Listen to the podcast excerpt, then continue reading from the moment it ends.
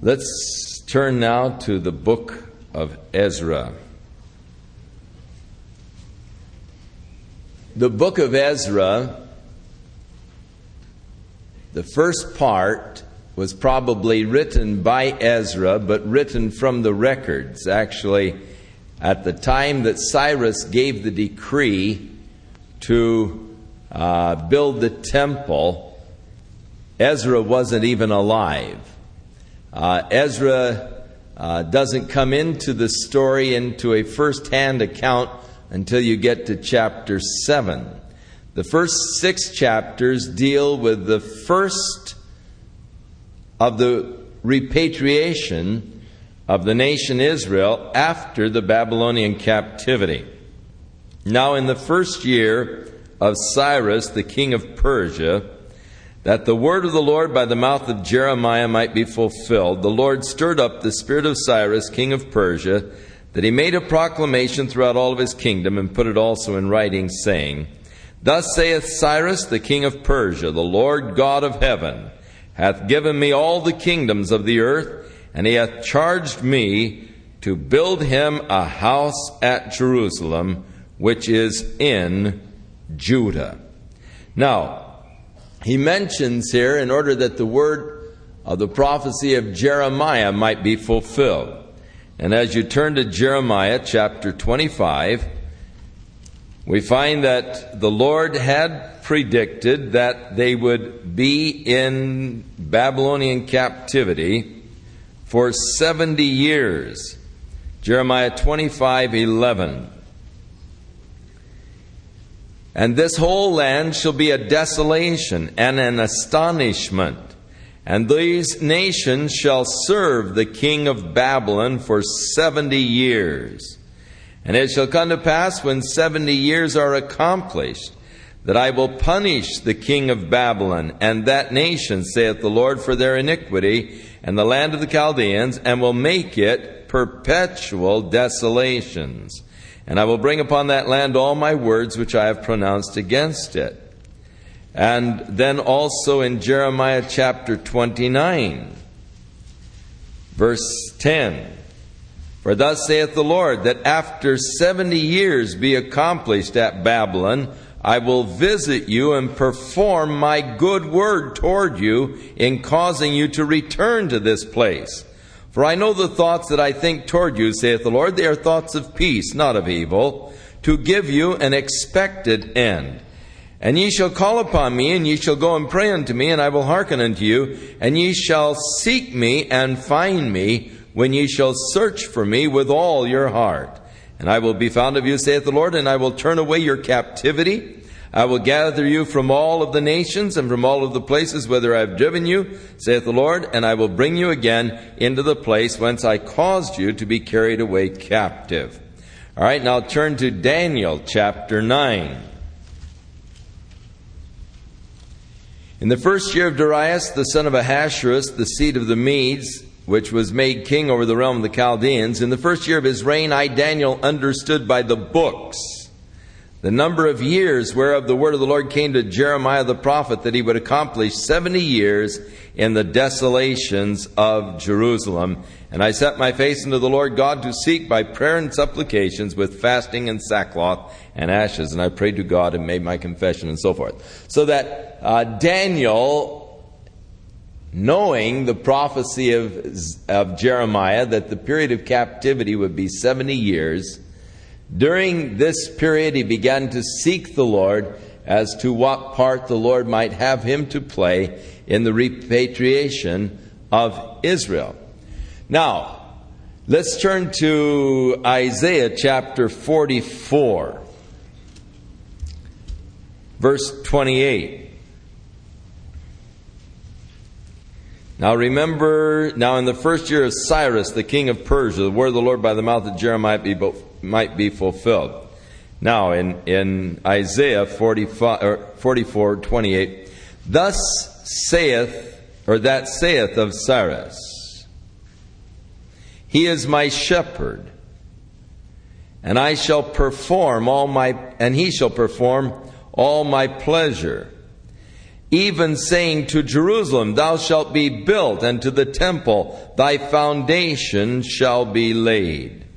Thus saith the Lord to his anointed, to Cyrus, whose right hand I have held to subdue nations before him. And I will loose the loins of kings. You remember how old Belshazzar, it says that his knees uh, smote together uh, the night that uh, he heard that uh, the, uh, uh, he saw the handwriting on the wall. And it says that, that his knees began to smite one against another. And, and so here's a prophecy of that experience that uh, Belshazzar had. I will loose the loins of the kings to open before him the two levied gates, and the gates shall not be shut. And I will go before thee and make the crooked places straight. I will break in pieces the gates of brass and cut in sunder the bars of iron. I will give thee the treasures of darkness, the hidden riches of secret places, that you may know that I, the Lord, which call thee by thy name, am the God of Israel. For Jacob my servant's sake and Israel mine elect, I have even called thee by thy name. I have surnamed thee, though you have not known me. So uh, here, the prophecy of Isaiah was uttered 200 years before this particular event where we read, Now, in the first year of Cyrus, the king of Persia, the fellow that, even according to Isaiah, the man that God named, said, I have named you. Even though you haven't known me. God named him 200, 150 years before he was born. God named him and declared that he would be the one that would allow the people to go back and to start rebuilding the temple. So, uh, fascinating prophecies. Many of the, you see how much scripture is tied together in really just the first verse here of Ezra uh, as we see the prophecies of Isaiah, the prophecies of Daniel.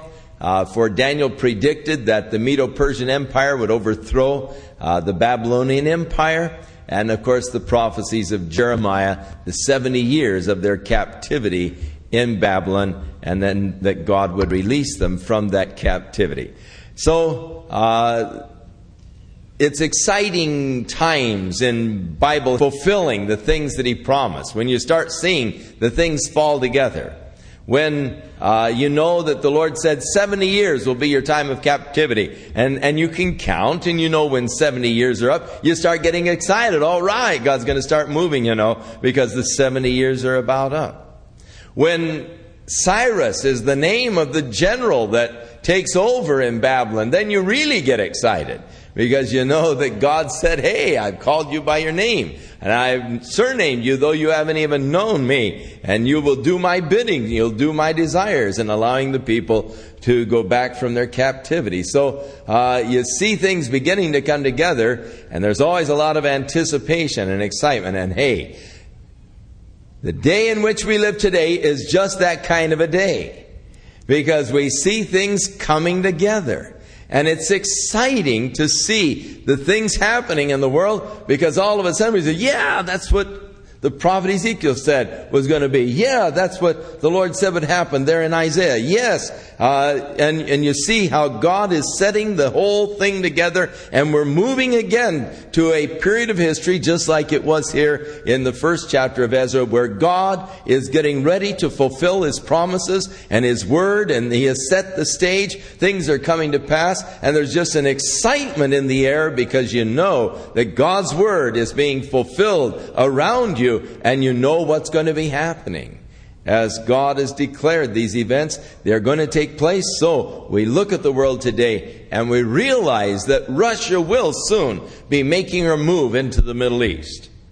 We know that Russia is going to attack the Middle East. And, and for us as Christians, it's really exciting because uh, we know what a threat Russia is to our own security and to our own peace uh, and uh, to realize that they're going to make this military mistake and blunder in trying to take Israel first before she goes against the United States, uh, we know what's going to happen.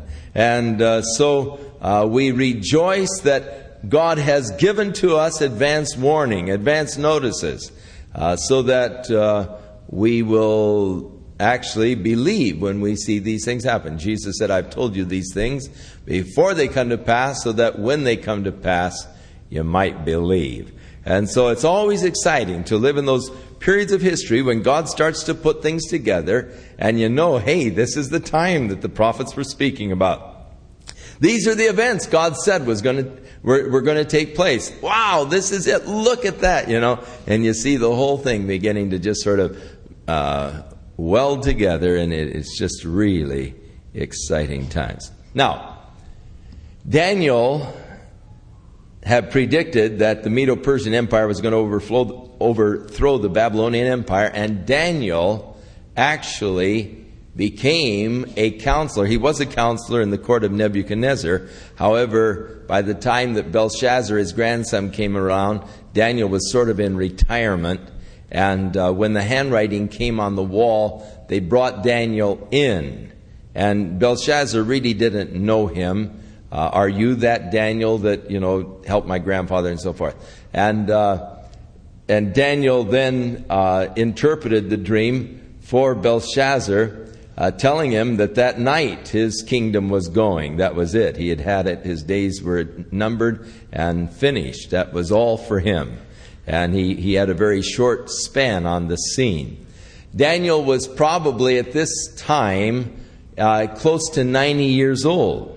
He probably lived to be 110, 115. He lived to the time that uh, the temple uh, was rebuilt.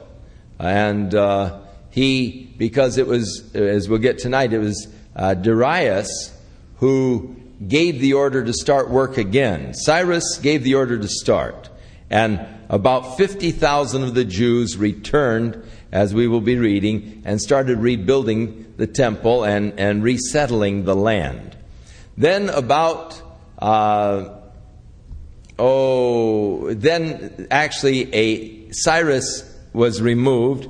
Another king came in uh, who wrote and stopped the building of the temple. And then Darius came on the throne and he wrote and started the whole project again about 16 years later. Now, it is the same Darius that was a close friend of Daniel. It was Darius the king who uh, was tricked into making the decree if anyone prays to any god other than me for 30 days, you know, let him be thrown in the lion's den. And he signed this proclamation, and then they came and said, Hey, uh, there's a guy down here that broke your law and he's got to go in the lion's den. And he said, Who is it? It's Daniel. And of course, he was grieved because he loved Daniel and he sought all day to try and reverse things, but the laws of the Medes and the Persians could not be changed once it had been sealed.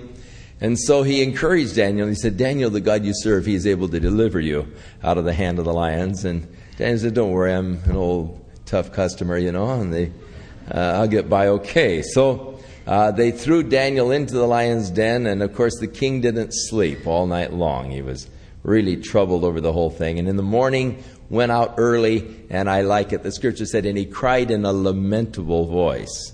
Oh, Daniel! It just, however, the lamentable voice was. He's just, you know, sort of uh, in, a, in a lament. It was, is your God able to deliver you? And he says, ah, live forever, king. You know, God sent an angel down and stopped the mouths of the lions, and I'm in good shape. So they brought Daniel out, and then the guys that conspired against Daniel were tossed into the uh, lion's den, and before they could even hit the bottom of the den, they were devoured of the lions.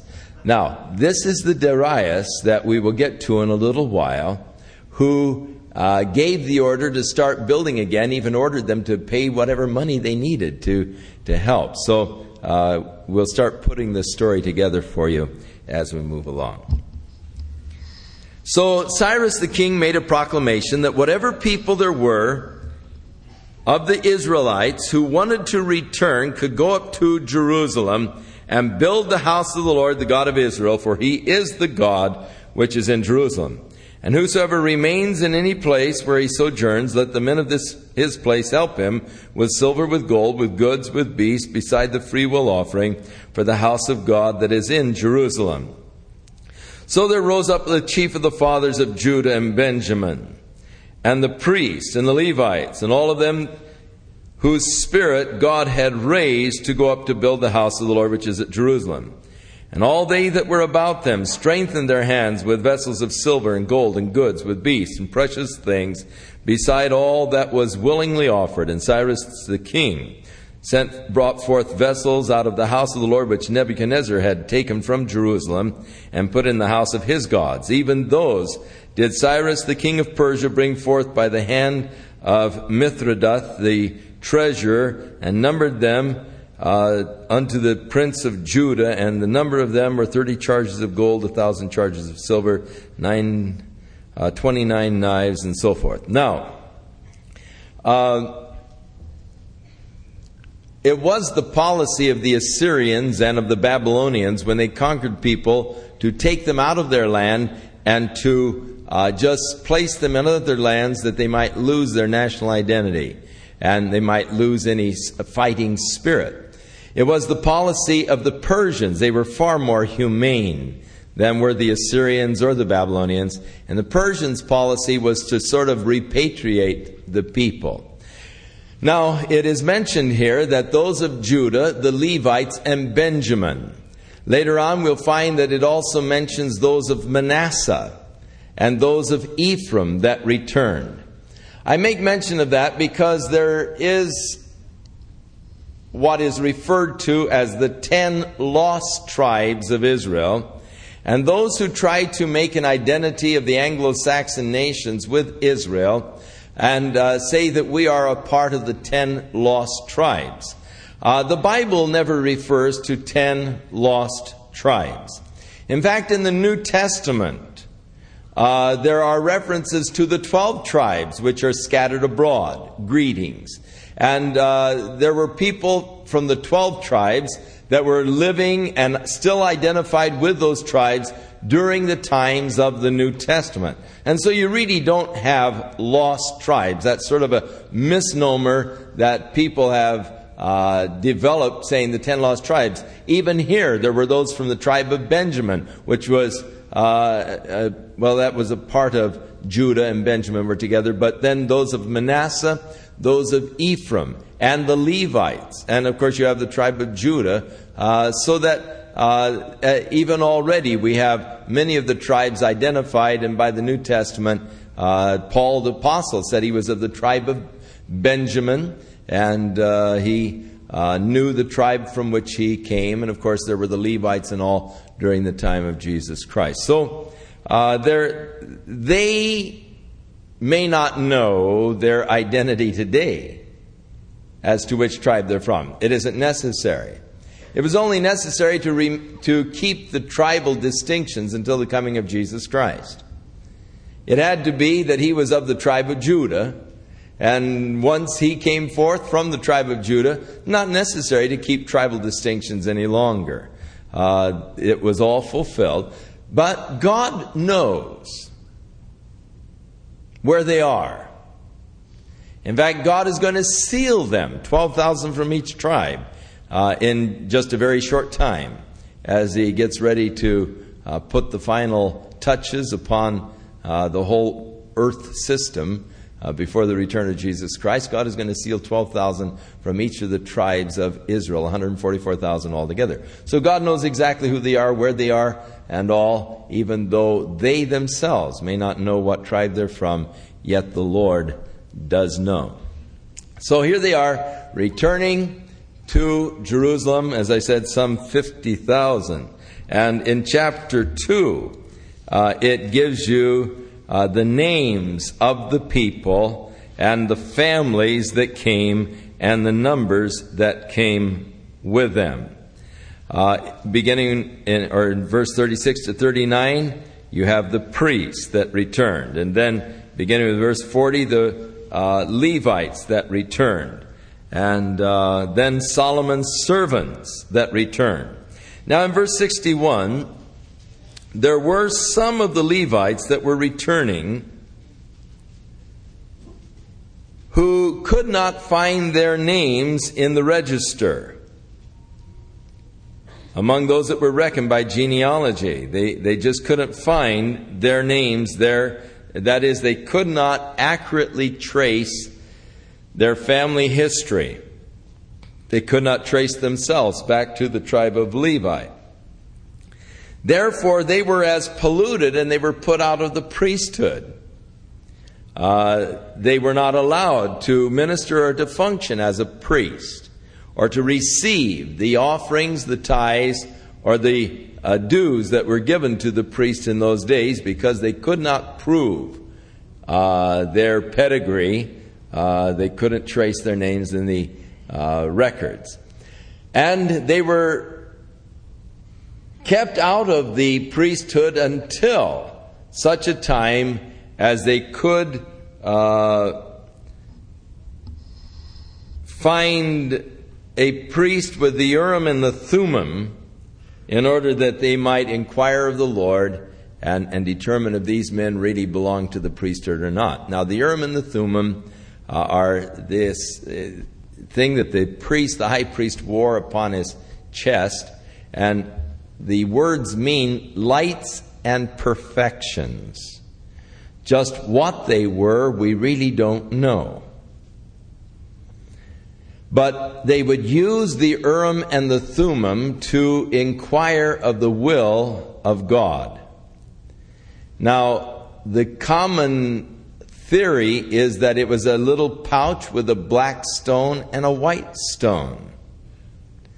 And they would ask a question, and the priest would say, Lord, give us a perfect lot, you know, and he would reach in to the little bag and pull out a stone. If it was the black stone, then the answer was no. If it was the white stone, the answer was yes. And they used this method to ascertain the will of God uh, in certain things. Keep asking questions, keep pulling out the stones, and uh, if you pulled out the white stone, then answer yes. You pulled out the black stone, the answer no. And uh, so this is what some have theorized the Urim and the Thummim to be. Just what it was, we don't know. It was a method by which the high priest received God's answer for the people and God's directions for the people. It was some type of device by which divine guidance was given to the people. Now, though we don't know exactly what it was, I do know exactly what it wasn't. It wasn't a pair of glasses that Joseph Smith found with the 12 golden tablets that when he put them on, he could magically decipher the hieroglyphics by putting on these glasses, which he said were the Urim and the Thummim. That is not so. Uh, during the time of Moses, they didn't even know how to make glass. And uh, it wasn't a magic pair of spectacles uh, to read the hieroglyphics on the golden tablets. But as I say, what it was, I don't know. I do know what it wasn't. So there were about 50,000 who returned at this first uh, repatriation under uh, Cyrus. And going back to build the temple, plus they had 736 uh, horses and uh, 245 mules and 435 camels and all. And some of the chief fathers, when they came to the house of the Lord, which is at Jerusalem, they offered freely for the house of God to set it up in his place. And they gave after their ability unto the treasure of the work three score and one thousand drams, or uh, 61,000 drams of gold, 5,000 uh, pound of silver, and 100 priest garments. So the priests, the Levites, and some of the people, and all the singers and the porters and the Nethinims that dwelt in their cities, and all Israel in their cities. So they returned and they took up an offering. Some of the wealthier families and all uh, gave as was their ability for the rebuilding of the temple there in Jerusalem. And when the seventh month was come, the children of Israel were in the cities. The people gathered themselves together as one man to Jerusalem, and then stood up Joshua, the son of Josadak, and his brothers, the priest, and Zerubbabel, the son of Shealtiel, and his brethren, and they built the altar of God of Israel to offer burnt offerings thereon, as it is written in the law of Moses, the man of God. And they set the altar upon its bases, for fear was upon them because of the people whose countries they offered burnt offerings thereon unto the Lord, even burnt offerings morning and evening. Now, Zerubbabel was more or less the political leader of the people who returned. Uh, Zerubbabel was a grandson to uh, the one king of Israel, uh, Jehoiachim. And so, had they followed the monarchy, he would have been the king. But he didn't assume the position of a monarch, but he was the leader of the people in a political sense, whereas Joshua the priest was the leader of the people in a spiritual sense. Joshua was the priest leading them in spiritual things. Zerubbabel became more or less a governor over this remnant of people that returned.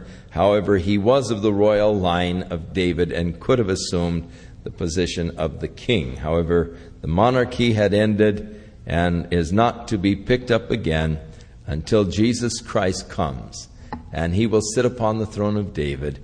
And God's promise to David that there shall not cease one from his family sitting upon the throne forever will be fulfilled when Jesus comes again and establishes God's eternal kingdom upon the earth. And so, uh, if you will, at this point next week, read the book of Zechariah. You will find where Zerubbabel and Joshua fit into the picture. They were the instruments that God used uh, in, in bringing the people back and in encouraging the people. These two men were uh, vital instruments of God, and you'll find more record concerning them there in the prophecies of Zechariah and also of this particular period of the building of the temple. You'll find uh, Haggai has a lot to say about this. So this week, as extracurricular reading, you might want to go to Haggai and Zechariah because it fits right into this general period. So they gathered together and they started offering sacrifices to the Lord even before the temple was rebuilt. They cleared off the area of the altar. They began to offer the morning and evening sacrifices because actually there was a lot of hostility uh, from the people around about them and, and they were living in real fear. And so they, they were really seeking God's protection and started offering sacrifices both uh, morning and evening. Now they kept the feast of the tabernacles, which of course is in October. They were there. It said in the ninth month they came back. So they started keeping again the feast of the tabernacles, the tenth month. They offered the daily burnt offerings uh, according to the number that was required, and so forth uh, and uh, the, fe- the special offerings of the feast and all. And every one that willingly offered a free will offering unto the Lord. It is interesting how that all the time the mention of giving to God is always mentioned in a free will, willingly. Pressure is never right when it comes to giving to God. You should never give out of constraint, Paul said. But as every man hath purpose in his own heart, so let him give. And so it is a shame that the church has adopted pressure tactics in trying to get pledges out of people or get offerings out of people or get support for God's work.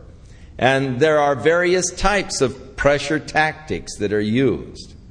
Uh, there's a lot of weeping and wailing, uh, which is a pressure tactic to get your sympathy so that you'll send your money in. And uh, there's a lot of uh, exuberance and hilarity and all, uh, and, and push, push, push. Um, but it should never be. because so often, if I give, uh, actually, if, if I give in order that I might be seen of men to give, if I'm giving in a public service because everyone uh, who is going to give so much is going to stand up, you know, and then you get your public recognition. Then after I give it, I feel bad. I think, oh my, I really didn't want to give that much and I can't afford that and all. And, and you begin to feel bad and, and, and then you begin to resent what you gave to God. That's terrible. God doesn't want anybody griping over what they've given to Him. And thus, your giving should always be willingly a free will offering unto the Lord. And, and that should, that's, that's really the whole rule of giving to God.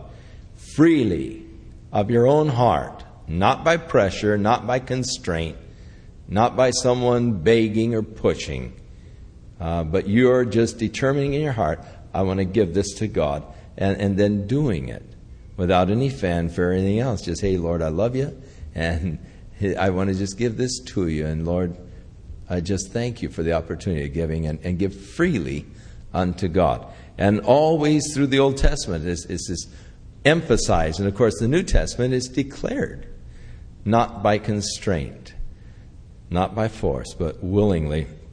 Let everybody lay aside that which is purposed in his own heart.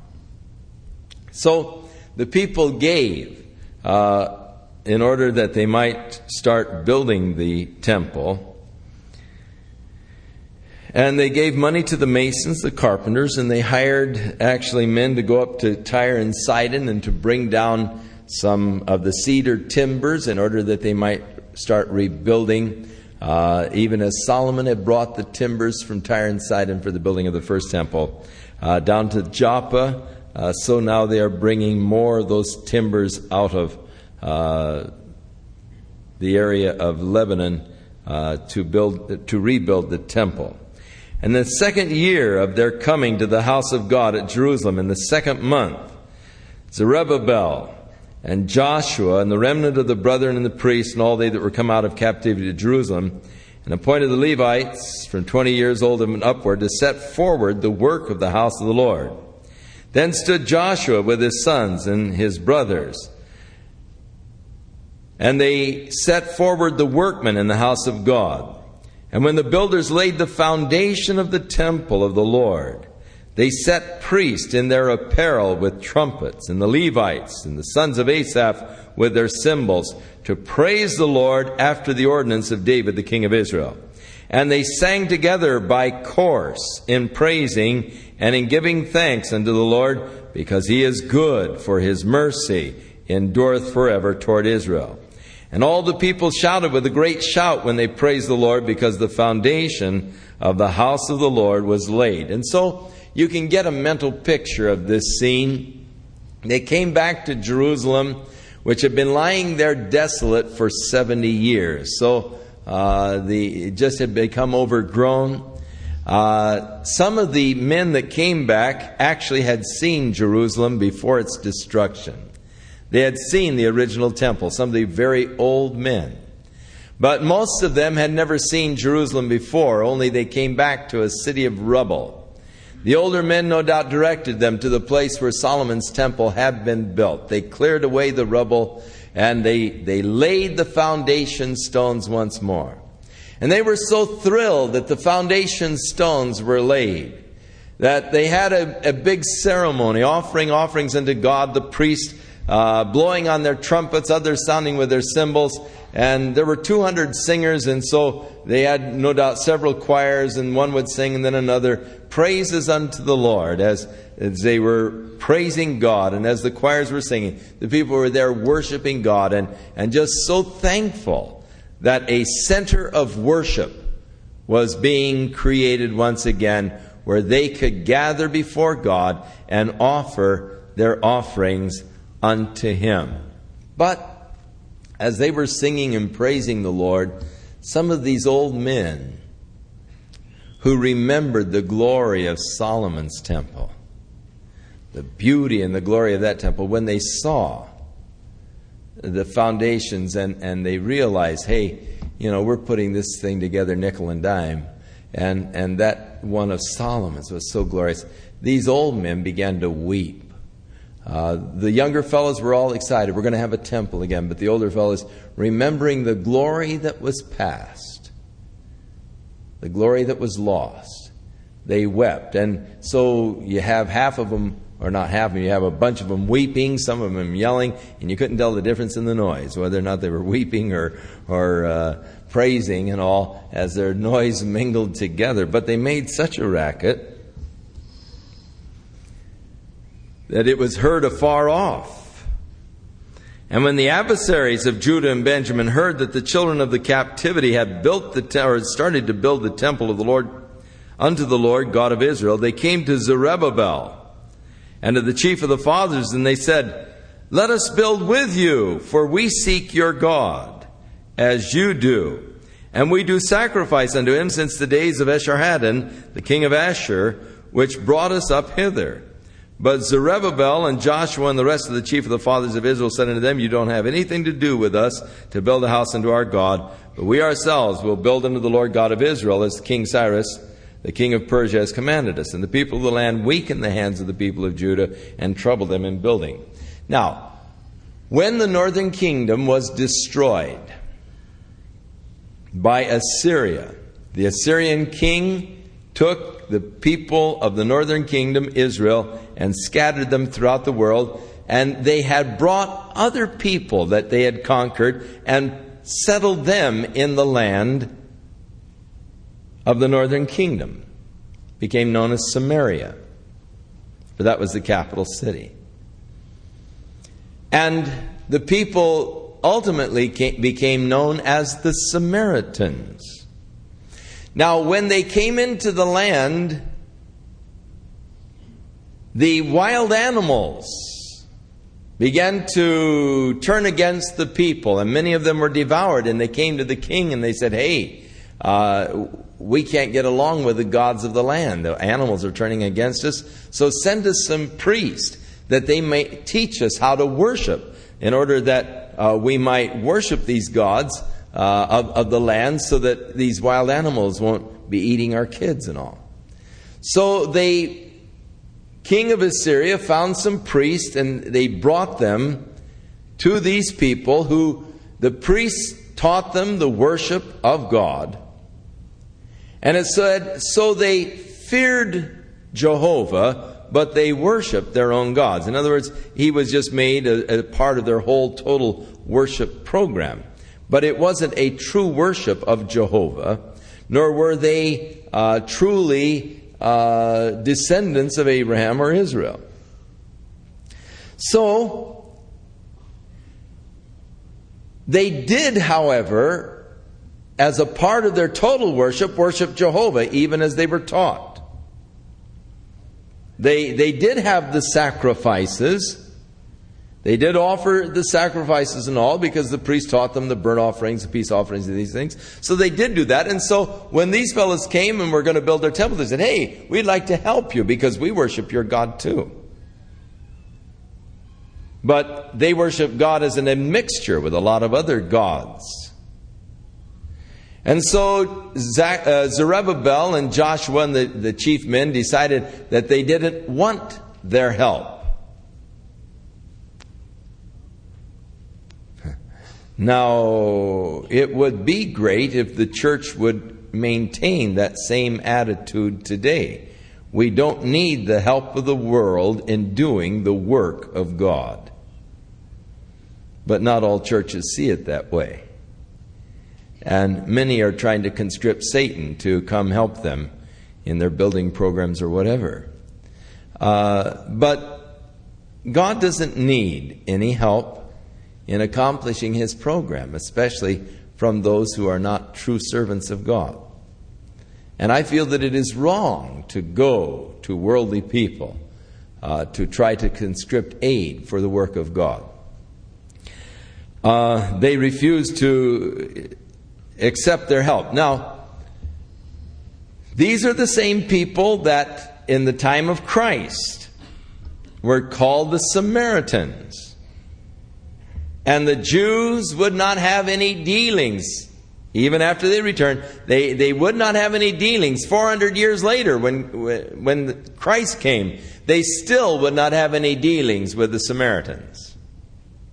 And you remember when Jesus met the woman of Samaria at the well and said, Would you give me a drink of water? She said, How come you're asking me for a drink? You're a Jew. I'm a Samaritan. The Jews don't have dealings with the Samaritans. It is true, the Jews would usually uh, when they were coming to the feast from Galilee, go clear on down to uh, the Jordan River and come all the way along the Jordan River and then come up from Jericho rather than take the shorter route directly through Samaria because they just didn't like to be around the Samaritans. There was a lot of bad blood between the two. Now, the Holy Spirit came upon the church. And in one of the early persecutions, the church was sort of scattered. And Jesus had said to his disciples, When the Holy Ghost comes upon you, you shall be witnesses unto me, both in Jerusalem and in Judea and in Samaria and unto the uttermost parts of the earth. So in the persecution, as the church was scattered, Philip went up to Samaria and began to preach Christ to the Samaritans. And many believed and were baptized when they saw the miracles that were wrought through the hands of Philip. Now, when the church in Jerusalem heard that the Samaritans had also received the gospel, they sent unto them Peter and John, for as yet the Holy Spirit had not come upon them. And when they came, they laid hands on them that they might receive the Holy Spirit. And that's when Simon said, Hey, I'd like to buy this power that whoever I lay my hands on, they would receive too. And Peter said, Your money perish with you because you think that the gifts of God can be bought with money. And told him to pray that God would forgive him uh, the bitterness, the gall that was in his heart. So the Samaritans received the gospel, a great revival. Now, at the present time, there are still about 200 Samaritans still living. They're almost extinct. There's only about 200 of them living today. They still live in the area of Nablus, which is at the in the valley at the base of Mount Ebal and Mount Gerizim. And they still believe that Mount Gerizim is the place where God should be worshiped. You remember the woman by the well said to Jesus, when she realized that he was a prophet, Sir, I perceive that you're a prophet. Our fathers say that we are to worship God in this mountain, Gerizim, right above them there, for they were at Shechem, or which is the present day Nablus in that area. Our fathers tell us we're to worship God in this mountain, Gerizim. You say in Jerusalem. Where is God to be worshiped? And so they still today have an annual Passover sacrifice. And they sacrifice a lamb at the top of Mount Gerizim, still to the present time. They are called the Samaritans. As I said, there are only about 200 of them left, and they are pretty much imbecilic. Uh, they're pretty much imbeciles now because of the close crossbreeding they won't marry outside, and so their numbers continue to reduce, and uh, they, uh, they have just a lot of idiocy among them uh, because of this cross, close crossbreeding. Um, but uh, they, they still exist, which is interesting. About 200 Samaritans left. So these were the people. They came to Joshua and Zerubbabel, and they said, Hey, we will help you because we worship your God too. We'll help you build this temple. And they consulted together and they said, Nope, we don't want your help. Well, their help being spurned, then they turned against them and did their best to uh, defeat their purposes of rebuilding. They started really hassling them and hindering in every opportunity.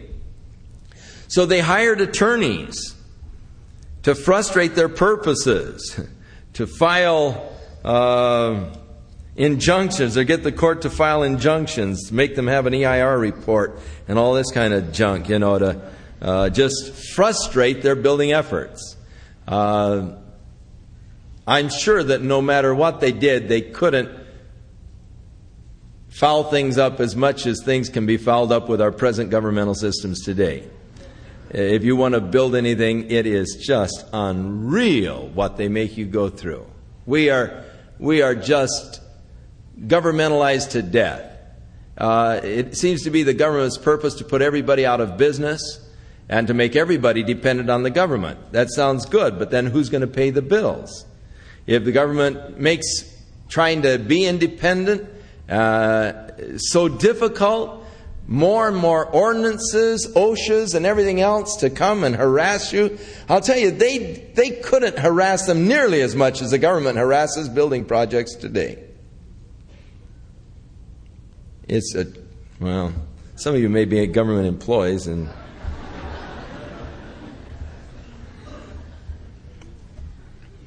But oh, the bureaucracy today is something horrible. We're, we're just gonna we're just gonna sink under bureaucrats.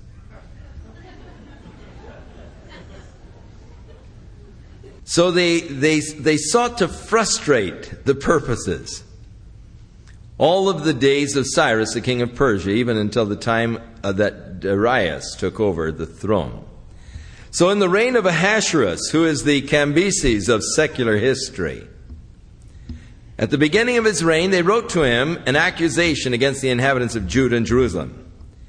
And in the days of Ahasuerus, Artaxerxes, who is also the Horatius of the previous verse, uh, Cambyses of the secular history, they wrote him a letter in the Syrian tongue and they said, Artaxerxes the king, thy servants, the men on this side of the river, and at such a time be it known to the king that the Jews which came up from thee to us are come to Jerusalem, and they are, they are building the rebellious and bad city. They have set up the walls, and they've joined the foundations. And be it known now to the king that if this city is built and the walls are set up again, then they will not pay their toll or their taxes or customs, so that you will be endangered in receiving revenue. Now, because we have maintenance, we're from the king's palace.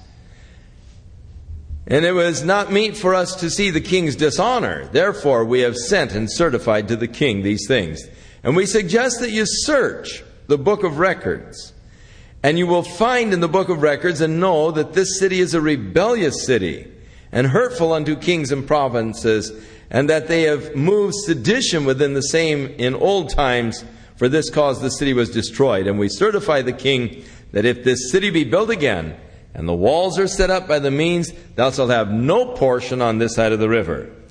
Then sent the king an answer to Rehum the chancellor, and to Shimshai the scribe, and to the rest of the companions that dwell in Samaria, and unto the rest that are beyond the river, Peace and at such a time. The letter which you sent to us has been plainly read before me. And I have commanded and searched that and the search has been made, and it is found that the city of old time has made insurrection against kings, and that rebellion and sedition have been made therein. There have been mighty kings also over Jerusalem, which have ruled over all the countries beyond the river, and toll and tribute and custom was paid to them. Give ye now commandment to cause these men to cease, that this city not be built until another commandment shall be given from me. Take heed now that you fail not to do this, for why should damage grow to the hurt of the kings? And so the copy of the letter of Artaxerxes was read bef- uh, to the uh, Rehum and to his companions. They went up in haste to Jerusalem to the Jews, and they made them to cease by force and power. Then ceased the work of the house of God, which is at Jerusalem. So it ceased unto the second year of the reign of Darius, the king of Persia. So during the time of Cambyses, uh, the Artaxerxes, uh, the work was stopped, a period of perhaps 10 years or so. Uh, they had started, they laid the foundation, they were building, and they got this order to uh, cease and desist. So uh, they, they stopped the building, and in stopping the building, they got then involved in their own houses. and fixing up their own places, and they started fixing up their houses very nice, and they just forgot and left desolate the house of the Lord. And so, if you will read Haggai chapter 1, he is crying out against the people for their uh, forsaking the house of the Lord. Is it time for you, O Israel, to dwell in your sealed houses while the house of the Lord lies desolate? Behold, take a look at things. Because you have sowed much, but you're gathering little. It seems like your pockets have holes in them. You can't keep your money.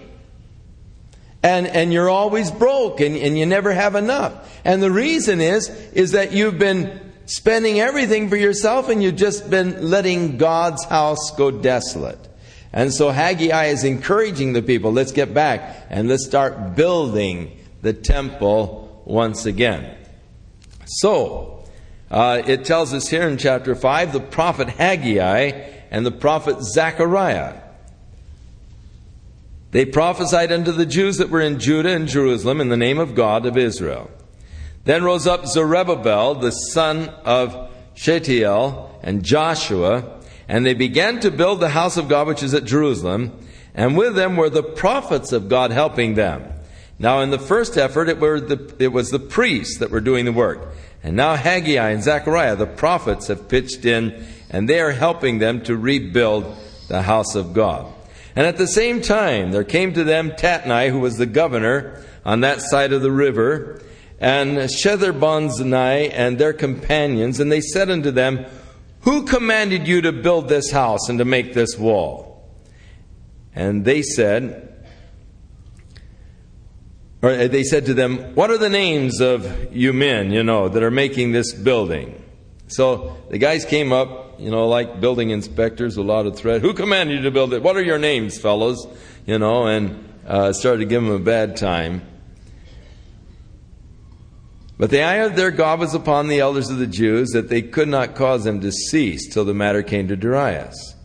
And so they returned answer by letter concerning this matter, and the copy of the letter that Tatnai the governor sent to Darius the king.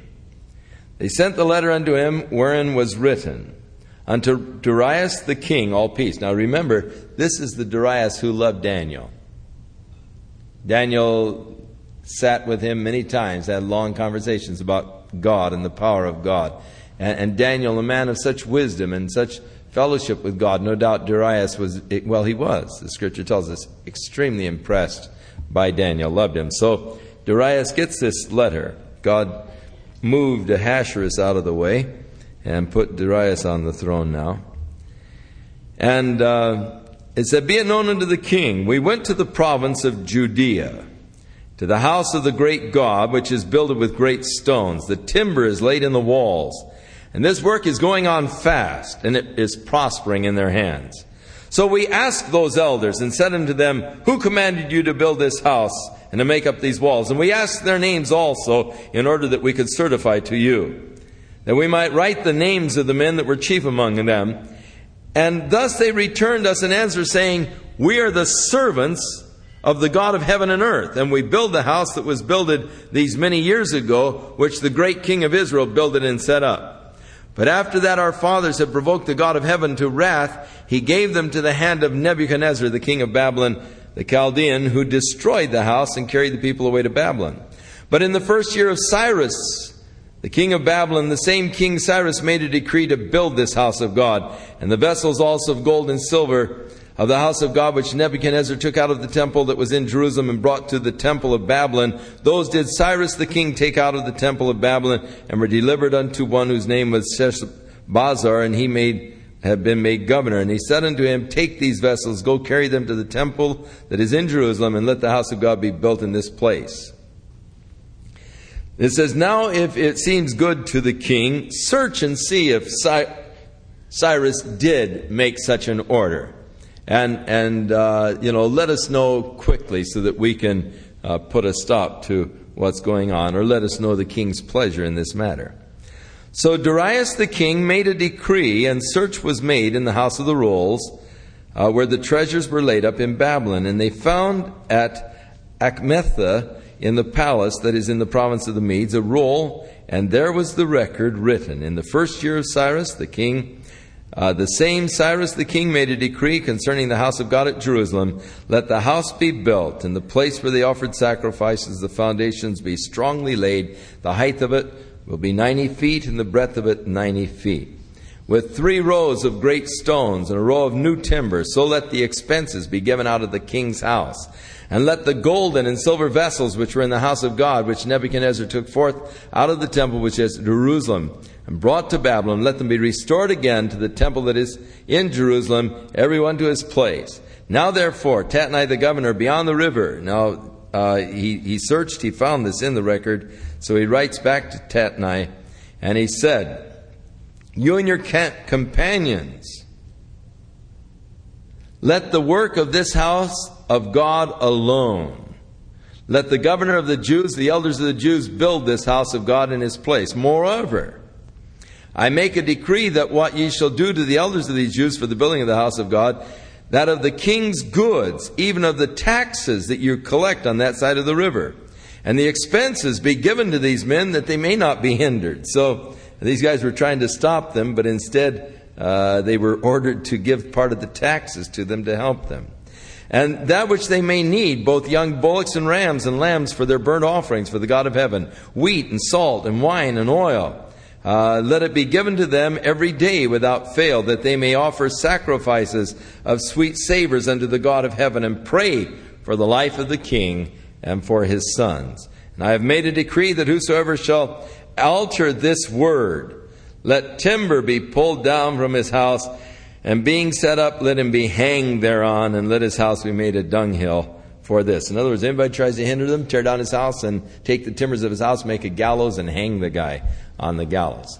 Now, uh, you remember in the book of Esther how Haman sought to destroy the people of God, and he was hanged on a gallows that he had built in his backyard. So hanging was a uh, form of capital punishment during that period of time. But rather than thwarting now the building of God, uh, Darius, no doubt because of Daniel's influence, ordered that they help them, that they give them expense monies, that they uh, give them animals to sacrifice, and pray for Darius, the king, as they are praying there before God. Let it be done with speed. And so The elders of the Jews built and they prospered through the prophesying of Haggai and Zechariah. And they built and finished it according to the commandment of the God of Israel and according to the commandment of Cyrus and Darius. And this house was finished on the third day of the month of Adar, which is the sixth year of the reign of Darius the king. And the children of Israel, the priests, the Levites, and the rest of the children of the captivity kept the dedication of this house of God with joy and they offered at the dedication of the house of God a hundred bullocks, two hundred rams, four hundred lambs for a sin offering for all of Israel, twelve he goats according to the number of the tribes of Israel. And they set the priests in their divisions, the Levites in their courses for the service of God, which is at Jerusalem. And the children of the captivity kept the Passover on the fourteenth day of the first month. For the priests and the Levites were purified together, all of them were pure and killed the Passover for all the children of the captivity, and for their brethren the priests, and for themselves. And the children of Israel, which were come again out of captivity, and all that had separated themselves unto them from the filthiness of the heathen of the land, to seek the Lord God of Israel, did eat, and they kept the feast of unleavened bread for seven days with joy, for the Lord had made them joyful, and turned their heart of the king of Assyria unto them, to strengthen their hands in the work of the house of God, the God of Israel. Now, after these things, in the reign of Artaxerxes, who is Longimanus of the secular history, Ezra went up from Babylon, and he was a ready scribe in the law of Moses, which the Lord God of Israel had given, and the king granted him all of his requests according to the hand of the Lord his God upon him. And there went up some of the children of Israel, and the priests, the Levites, and the singers, and the porters, and the Nethinims unto Jerusalem in the seventh year of Artaxerxes the king. And he came to Jerusalem in the fifth month, which was in the seventh year of the king, for upon the first day of the first month began he to go from Babylon to the first day of the fifth month, he came to Jerusalem according to the good hand of his God upon him. For Ezra had prepared his heart to seek the law of the Lord and to do it and to teach Israel statutes and judgments. So Ezra was called a ready scribe. He had sought his heart to seek God. And Artaxerxes had, gave, uh, had given to him permission to come on back with another contingency of men, about 1,754, plus their, their little ones and uh, their wives, their subs, uh, all their substance. So uh, this is now the, the second return. It's a small one uh, uh, under Ezra uh, coming back to Jerusalem. A favorite phrase, and of course now we get into chapter 7, we get into uh, this, is, this is 80 years approximately after the first people had come. So the people, of course, have been in the land, those that first returned, they've been out there for about 80 years. Uh, when Ezra comes on the scene, and he evidently has favor with the king, he is granted permission uh, to go back in order that he might teach and instruct the people in the ways of the law of God. A popular phrase with Ezra is the good hand of God upon him. Now, Artaxerxes gave Ezra the priest a, a decree Verse 12 Artaxerxes, king of kings, unto Ezra the priest, a scribe of the law of God of heaven, perfect peace at such a time. I make a decree that all they of the people of Israel and of his priests and Levites in my realm, which are minded of their own free will to go up to Jerusalem, go with you.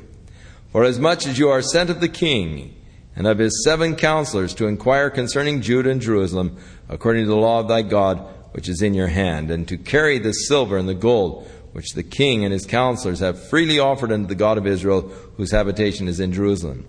And all the silver and the gold that you can find in all the provinces of Babylon, with the freewill offering of the people. And all the priests offer willingly for the house of their God, which is in Jerusalem.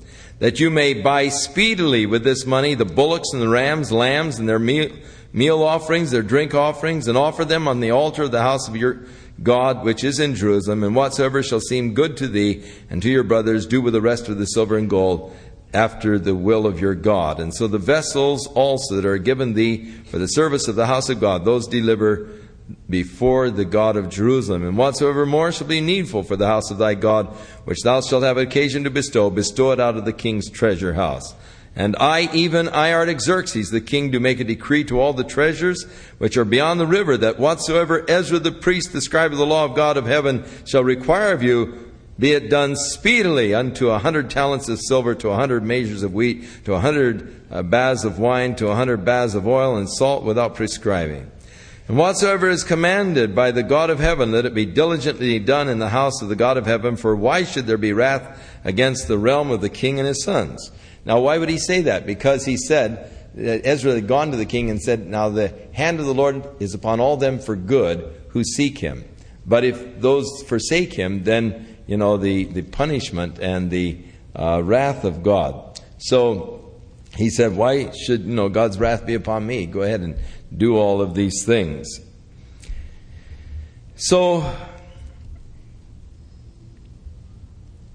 He also made the decree that they could not tax the ministers, the priest, and all of those who, who ministered in the house of God. There was not to be any taxes or tolls or customs imposed upon them. And thou, Ezra, after the wisdom of thy God that is in your hand, set magistrates and judges, which may judge all the people which are beyond the river, all such as know the laws of God, and teach them that know them not.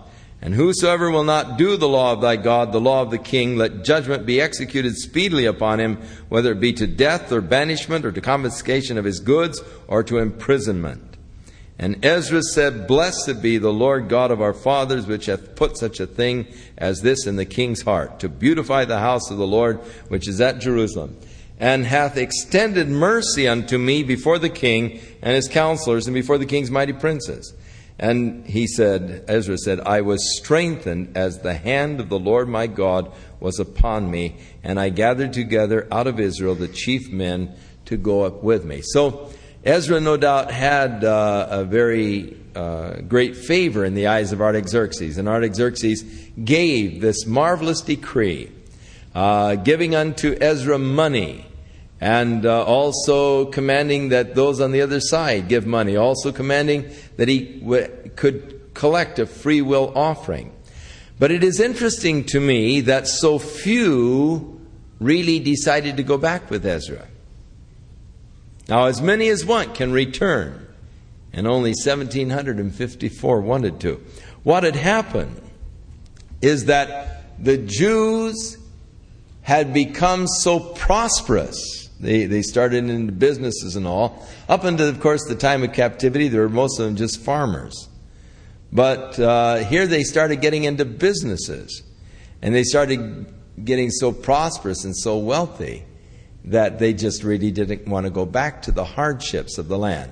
The land of Israel was, was still offered just a lot of hardship, a lot of work. It was, uh, you know, everything was rebuilding. Here they were in uh, Persia, in this great and glorious empire, and they were wealthy, they were uh, getting along so well, they really didn't des- desire to go back. And so, the, though they all had the rights, as many as want to, of their own free will to return, uh, may do so at this time, only 1,754 chose to do so. The rest of them just settling down, comfortable, uh, prosperous, not wanting to go through the rigors of trying to rebuild uh, the land that had been desolated. So, in chapter 8, it gives to us a list of those who went with Ezra, uh, totaling out about 754 of the males, uh, when you add the priests that were added to later. So, uh, they, they numbered the people and they found out that they didn't have any ministering priest among them of the Levites. And so they, they wanted to take back some priests that could minister also. And so uh, search was made, and they found these men. And by the good hand of our God upon us, uh, they brought to us a man of understanding and his sons, uh, who were the sons of Levi, the sons of Israel. And so uh, they returned with them to the land. But as they gathered at the river and they were ready to go, they had collected a lot of money. The king had given them a lot of gold and silver. And he said, Then I proclaim, verse 21, a fast there at the river of Ahava, that we might afflict ourselves before our God to seek a right way for us and for our little ones and for all of our substance. For, he said, I was ashamed to require of the king a hand of soldiers and horsemen uh, to help us against the enemies in the way, uh, because he had actually told the king how great God was. Oh, the God that we serve, you know, he is the God of the universe, and he's the God, you know, he's really been bragging to the king about God, been witnessing to the king about the power and the greatness of God and how God watches over his people and how God's hand is upon those for good who seek after him and we're going to seek after God and all. And so uh, the king you know, gave him all this gold and everything else, and now he has all this treasure, and he's got this long journey through this land that is filled with nomadic tribes uh, who plunder all of the caravans that come along. They live off of these caravans. And with all of the wealth that he is carrying, he's really worried about it.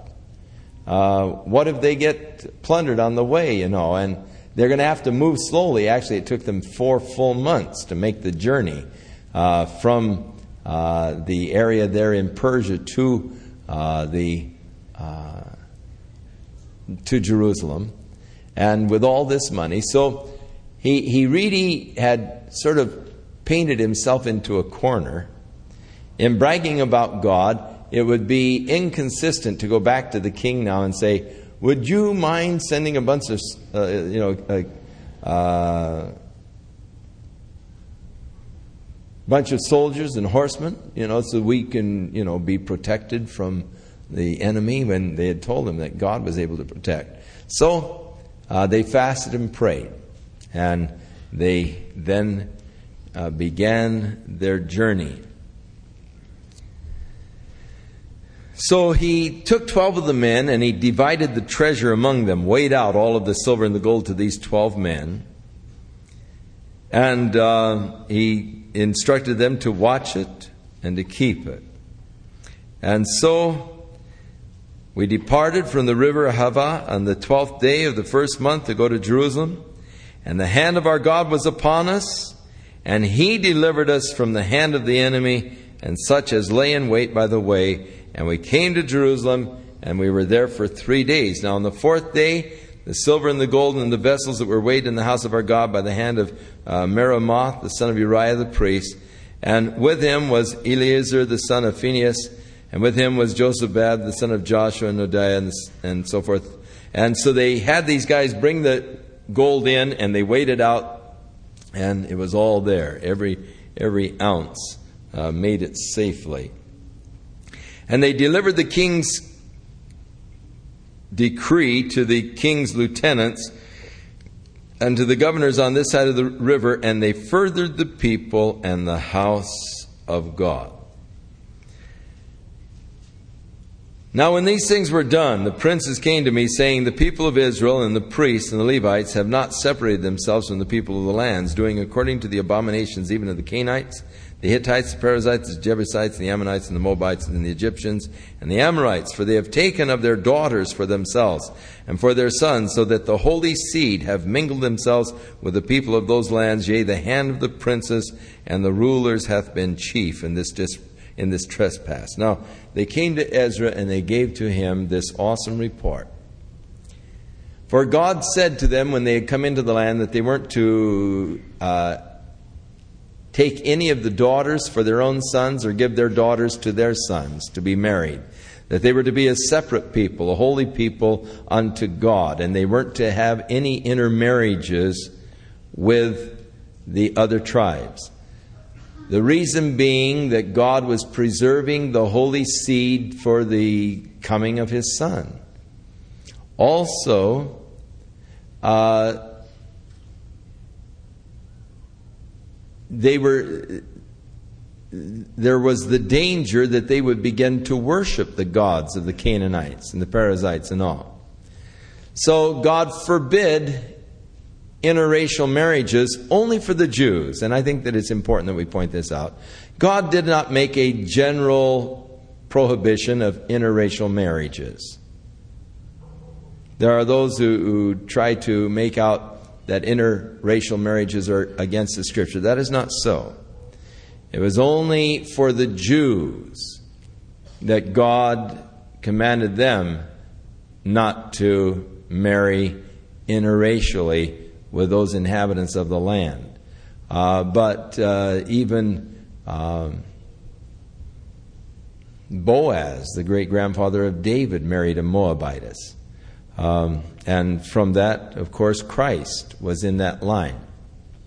But the prohibition was not to marry the people of the land lest, you know, you, you turn to their gods and turn away from the living God. So they bring the report to Ezra. Now, since they've returned, these guys haven't been keeping the law of God. They've been marrying these gals. And actually, the priest and the, and, and the chief leaders are some of the worst offenders. Now, the effect that this had on Ezra was just overwhelming. You see, Ezra had come back to teach them the law of God. He, he was a teacher and a ready scribe, and, and his whole purpose in returning was to teach the people the law of God. And here, they had been for 70 years in captivity in Babylon because of their idolatry, because of their disobedience to God. And now they've been in the land again for just about 80 years, but they're right back in their old idolatry. And it's just more than Ezra can believe. He's just astonished.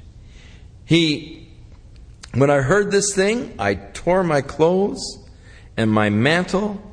I pulled my hair out of my head and off my beard. and I sat down astonished.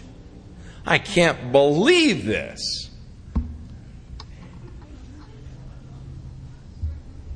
And so he pulls out his hair, his beard, tears his clothes, and just sits down there astonished. And then were assembled unto me every one that trembled at the words of the God of, of, the God of Israel because of the transgression of those that had been carried away, and I sat astonished until the evening sacrifice. And at the evening sacrifice I arose from my heaviness, and having torn my garment and my mantle, I fell on my knees and spread out my hands unto the Lord my God. And I said, Oh my God, I'm ashamed. And I blush to lift up my face to thee, my God, for our iniquities are increased over our head, and our trespass is grown up unto the heavens. For since the days of our fathers have we been in great trespass unto this day, and for our iniquities have we, our kings and our priests, been delivered into the hand of the kings of the lands, to the sword and to captivity as a spoil, to the confusion of faces it is today? And now, for this little space, grace has been shown from the Lord our God to leave us a remnant to escape and to give us a nail in his holy place, that our God might lighten our eyes and give us a little reviving in our bondage. For we were bondmen, and yet our God hath not forsaken us in our bondage, but hath extended mercy unto us in the sight of the kings of Persia to give us a reviving and to set up the house of our God and to repair the desolations and to give a wall in Judah and in Jerusalem. And now, O our God, what shall we say after this? For we have forsaken your commandments, which you have commanded by thy servants and the prophets, saying, The land into which you go to possess is an unclean land with the filthiness of the people of the lands, and their abominations which have filled it from one end to another with their uncleanness. Now therefore give not your daughters unto their sons, neither take their daughters unto your sons, nor seek their peace nor their wealth forever, that ye may be strong and eat the good of the land and leave it for an inheritance to your children forever. And after all that has come upon us for our evil deeds and for our great trespass, seeing that you are our God, have punished us less than our iniquities deserve, and you have given us such deliverance as this, should we again break your commandments and join in affinity with the people of these abominations? Wouldst not thou be angry with us till thou hast consumed us, so that there should be no remnant nor escaping, O Lord God of Israel? Thou art righteous, for we remain yet escaped as it is this day. Behold, we are before thee in our trespasses. We cannot stand before thee because of this. So, Ezra's tremendous prayer unto God shows that he does have a good knowledge of the law of God, which he came to teach the people shows that he does have a good concept of, of the will of God and of the purpose of God for the people, and offers his prayer before God, acknowledging that the judgments of God really were merciful. He did not judge them as much as they deserved. And here they're going right back and doing the same thing. God, what can I say? You know, we're, we're lucky that you haven't wiped us out completely. We're fortunate that we still exist. And so he, he calls out unto God for the people. And so they come to him, the leaders and the people. And they say we've, they, they said we've done a terrible thing. And so this was the remedy. Those who had married wives from the land were to put them away and their children. It seems like a very harsh measure indeed. But they were to divorce all of those wives that were not Israelites. And all of the children that were born of them were to be put out. They said, hey, you know, give us a little time to do it because there's quite a few of us that have trespassed in this thing. And so they took this very stringent measure in putting them out. Now, I did mention that interracial marriages were only forbidden to the Jews, but there is for we Christians the injunction be not unequally yoked together with an unbeliever. So you should never go into a marriage with an unbeliever. You're just violating the law of God. What fellowship hath light with darkness? What communion, concourse hath Christ with Belial? But here, a very stringent and harsh measure was taken. They put away all of these wives, and they said unto him with a loud voice, As thou hast said, so must we do. They realized that it was a divine imperative. We must do it. It seems cruel, it seems harsh, but it had to be done if they were going to survive. It was a matter now of survival. And so they took this cruel, harsh measure, put away all the wives and the children, and separated themselves again unto God. And since that time, though Israel is guilty and the people have been guilty of many sins, they have not been guilty of idolatry. It seemed to be the cure, finally, for an idolatrous people whose major sin was that of idolatry. And that seemed to be a permanent cure for Israel as far as idolatry was concerned. Now, the names of those that were involved are listed towards the end of the book, and thus we get to the end of the book of Ezra. May the Lord bless you and watch over you this week. May His hand be upon your life to strengthen you, to guide you. And may He use you as His instrument to do His work. May God fill you with love and with understanding, compassion, the Spirit. And may you walk in the Spirit and be led of the Spirit of God this week. Jesus' name.